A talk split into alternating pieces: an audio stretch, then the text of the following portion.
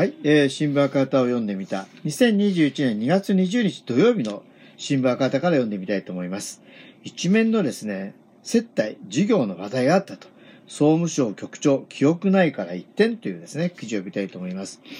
野党が徹底追及。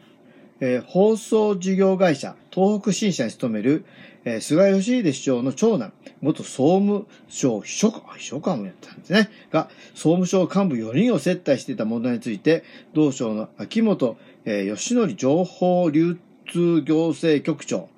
えーは、19日の衆院予算総務両委員会で、省長男らとの会食中に衛星放送に関する事業が話題になったことを認めました。日本共産の笠井明、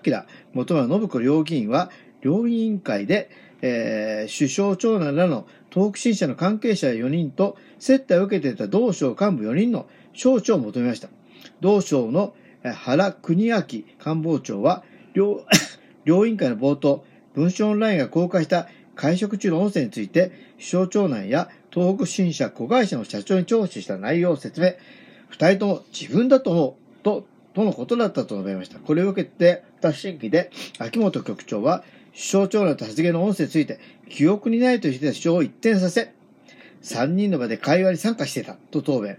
BS、CS、スターチャンネルに関する発言があったものと、今は受け止めていると認めました。また国家公務員倫理規定で、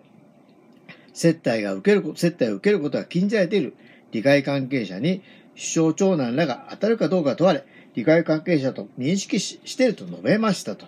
えー、湯本博信官房審議官も、えー、各国、えー会食中に東北新社の事業話題に上ったことは、各個閉じ、一切なかったと記憶していると述べていましたが、衛星放送一般、放送一般ということになると、確たる記憶はないと答弁を変えました。えー一方、総務省による関係者の調査について、原官房長は、調査の項目にもう少し具体性が必要だったと、えー不十分だったことを認め、再聴取を行い、20日に国会に報告する考えを表明しました。うん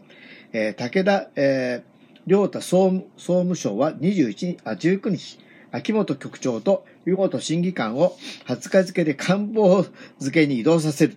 人事を発表、事実上の更迭とみなす。野党は、接待で、過去閉じ、行政が言われたことは全くない。武田総務省との答弁の前提が崩れたとして、徹底解明を求めました。そうだよね。えー、じゃあちょっと、田村政策委員長の、えー会談記者会見読んでくれます。関係者国会招致で事実究明を、日本共産党の田村智子政策委員長は19日、国会内で記者会見し、放送事業会社、東北新社に勤める菅義偉首相の長男、元総務省秘書官が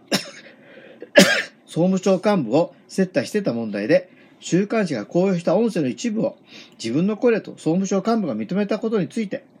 放送行政の公正さにかかる重大な疑惑であることが明らかになったと指摘し、長男を含めた東北新社側の関係者4人、接待を受けた総務省幹部4人を国会に招致し、事実を明らかにすべきだと述べました。田村氏はこれまでの総務省調査について、週刊誌が音声を公開するまで嘘が擁護されてきた。総務省の調査で事実が明らかになることは考えられ考えられない。と述べ、関係者を国会に呼んで事実を明らかにする必要があると強調しました。その上で、東北新社が総務省幹部と会食できた背景について、菅首相の長男であることが度重なる会社と密接につながっているとしか説明のしようがない。森友加計学園と同じ構図として疑惑が深まっていると強調しましたということですね。もうこれね、本当にそうでしょうね。まあ、菅さんのね、長男じゃなきゃわざわざね、総務省の幹部がね、っていう、まあ、接待を受けるっていうのも変ですけども、ね、接待を受けることもなかったんでないかと思いますよ。ということで、ここまでお聞きいただきありがとうございます。